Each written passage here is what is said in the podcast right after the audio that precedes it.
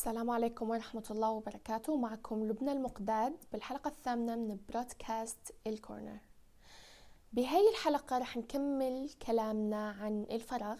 أنا حكيت بالحلقة الماضية عن مسببات الفراغ الأشياء اللي بتخلي الإنسان ممكن يعيش الفراغ اللي هو المسبب الأول والجالب الأول لمرض الاكتئاب. وبعض الاضطرابات النفسية الأخرى مثل اضطراب القلق. مثلا. ليش؟ حكينا لأنه العقل رب العالمين خلقه لحتى يشتغل طوال الوقت. مجرد ما أنت جلست ما عندك شيء عقلك يشتغل فيه فهو رح يخترع لك أشياء لحتى تشتغل فيها. لأنه العقل غير قادر على الجلوس بدون فعل أي شيء. اليوم رح أكمل على أنه المسبب الأول نحن انتقلنا من الفراغ بدأنا فيه بالأساس لحتى نتكلم عن الاكتئاب. فرح أكمل بأنه الاكتئاب شلون بيجي؟ من الفراغ يلي هو. بالأساس إذا أنت مريت بفترة عم بتحس حالك بأنه إنجازاتك قليلة جدا. بالأساس الإنسان بحس بالإنجاز لما بيشتغل شيء إما المجتمع يقبل فيه على إنه هو إنجاز أو إذا كان على صعيده الشخصي على صعيد اهتمامه الشخصي هو حاس بأنه أنا ما رح أكون إنسان منجز إلا إذا من هاي الناحية اشتغلت. فكل ما ازداد شعور عدم الإنجاز بداخلنا زاد شعورنا الاكتئاب استطاع الاكتئاب بأنه يلاقي مدخل إلينا. شلون بدنا نحارب الفراغ؟ لما نحن بتكون الظروف قاسية علينا حتى بالشيء اللي بيهمنا مو قادرين ننجز.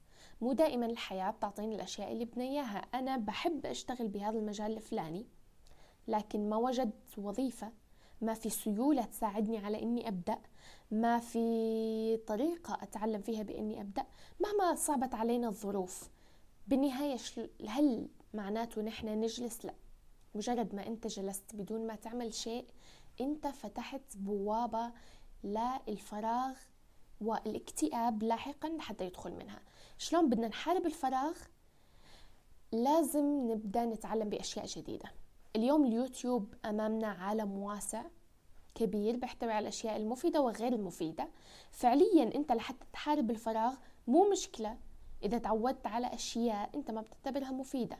يعني لكنها حتى لو تعلمت أشياء أنت ما بتعتبرها مفيدة بس أهم شيء إن هي ما بتعتبر سلبية أو سيئة. مثلا تعلم لغة غريبة كثير عنك. أنت ما رح تستخدمها بحياتك. ما إلها مكان بمستقبلك. يعني أنت تعلمت اللغة اليابانية على سبيل المثال. أنا لشو بدي أستخدم اللغة اليابانية؟ اللغة تعلم لغة لا يعتبر فعل سلبي أو سيء. لكن بنفس الوقت أنا شو بدي أحتاجها للغة اليابانية؟ لا رح تفيدني أثناء آه، مستقبلي ولا رح أبدأ فيها عمل جديد. ممكن أنت طبعا تبدأ فيها لكن القصد إنك تفكر بخيارات هي ما هي سلبية. أنت ما عم تشغل نفسك بأشياء تعود بالضرر عليك لكنها بنفس الوقت حتى لو ما بتعود بالنفع إليك هذا شيء جدا جميل. أهم شيء أنه أنت ما تضل عايش بالفراغ. أهم شيء أنه أنت ما تدخل بالاكتئاب وبعدها أساسا حتى لو إجاتك فرصة لعمل اللي أنت بتحبه رح تقدر تتعامل معه. بس التعامل رح يصير أصعب إذا هاي الفرصة إجتك وأنت داخل بالاكتئاب اللي رح يصير بأنك أنت رح تفوتها. إذا إجتك وأنت بعمق الفراغ رح يكون عندك تكاسل عظيم بأنك تنجز أي شيء حتى الشيء اللي أنت بتحبه بتصير كسول اتجاهه. لهيك نحن ما بدنا نوصل بالأساس لهي المرحلة لمرحلة أن نشعر بأنه نحن ما عاد بدنا نعمل أي شيء حتى الأشياء اللي بنحبها لهيك ما لازم ندخل بالفراغ بالأساس. الناس تستنى يتغير شعورها لحتى تقدر تنجز. يعني أنا اليوم تعبان أنا اليوم مرضانة أنا اليوم حاسة بكسل فظيع حاسة إني كارهة إني أقوم بالشيء الفلاني وهذا الشيء وهذاك الشيء. كسولة جدا تعبانة ما إلي مزاج. فالناس بيقولوا إذا تحسن شعوري أنا رح أبدأ أنجز. بس فعليا هو خطأ. بالأساس أنت لازم تعمل لحتى يتغير شعورك. لأنه إذا بنتذكر أصلا الفراغ الاكتئاب قلة الإنجاز من وين بيجوا؟ بسبب العمل. لما أنت مثلا كنت موجود عم تدرس بالجامعة كان في شيء بيشغلك يمكن الفرع ذات نفسه أنت ما اخترته لنفسك. أنت ما عم بتحس بأنك عم تعمل الشيء اللي هو طموحك بالحياة. رغم هيك لأنه كان عمل له قيمة أنت ما دخلت لا بالفراغ ولا بالاكتئاب. حتى لو العمل ما كان تحديدا اللي أنت بدك إياه حتى لو العمل ما كان تماما اللي أنت بترغب فيه بس مع هيك ما كنت عم تعيش بفراغ ولا اكتئاب بسببه. من هون بنكتشف بأنه بالأساس أنت ما كان ما كنت حاس بالاكتئاب بسبب العمل اللي كان موجود. ولما راح هذا العمل بدأت تحس بالفراغ الجالب للاكتئاب. يعني اللي كان عاطيك شعور كويس هو العمل مو شعورك اللي جلب العمل. لا العكس. لأنك حتى الجامعة اللي درستها وأنت ما بتحبها كان شعورك أثناء دراستك أفضل بكثير من شعورك أثناء جلوسك.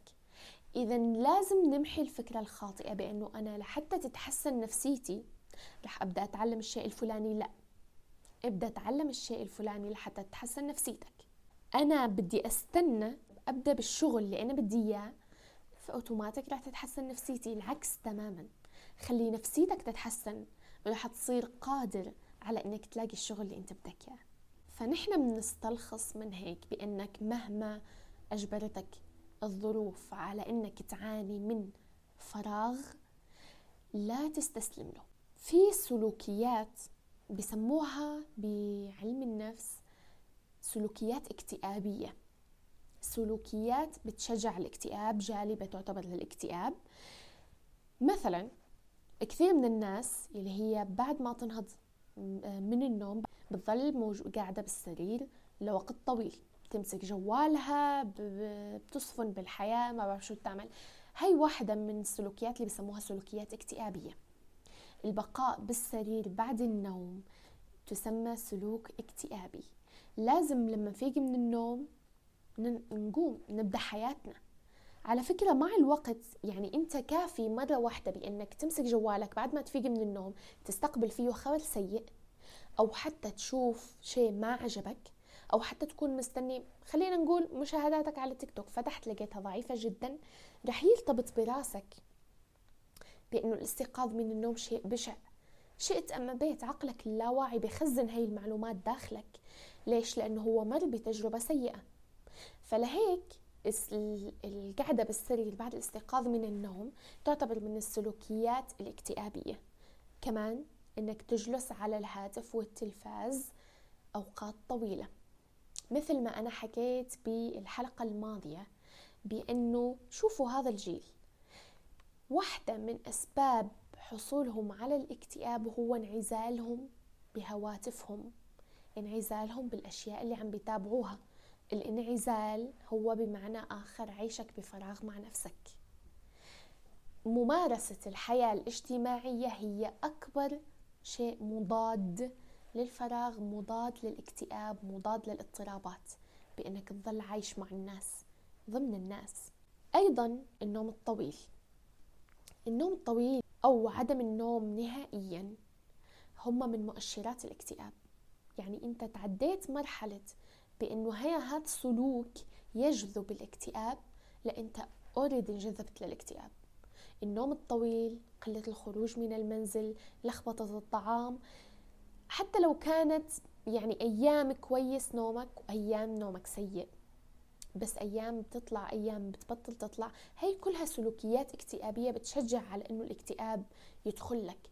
مجرد ما بلشت تستمر هي الأفعال أنت فعليا بتكون عم تدخل بالاكتئاب. لذلك لازم تبتعد عن هذا الموضوع من الأساس.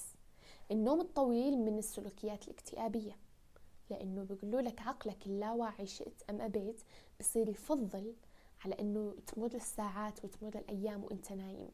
عقلك اللاواعي فهمك بإنه الوقت اللي ضل إنت ما عندك أي شيء ثاني تعمله ما إنت قادر تعمل فيه أي شيء آخر إلا إنك تنام. لهيك إمساك الجوال أو النوم الطويل من السلوكيات الاكتئابية. أيضا إنترنت يعتبر منبع علم ومنبع أفكار. لا تستنوا الظروف هي اللي تتغير. أنتوا ابدوا غيروا بالأشياء المتاحة لكم. أنتوا ابدوا ركزوا على هدف اطمحوا له اسعوا له أو حتى إذا ما بدكم تعتبروا هدف معين. ما في مش لازم تركزوا على هدف معين. ركزوا على انشغالكم بس. ركزوا على محاربتكم لاكتئابكم اضطراباتكم.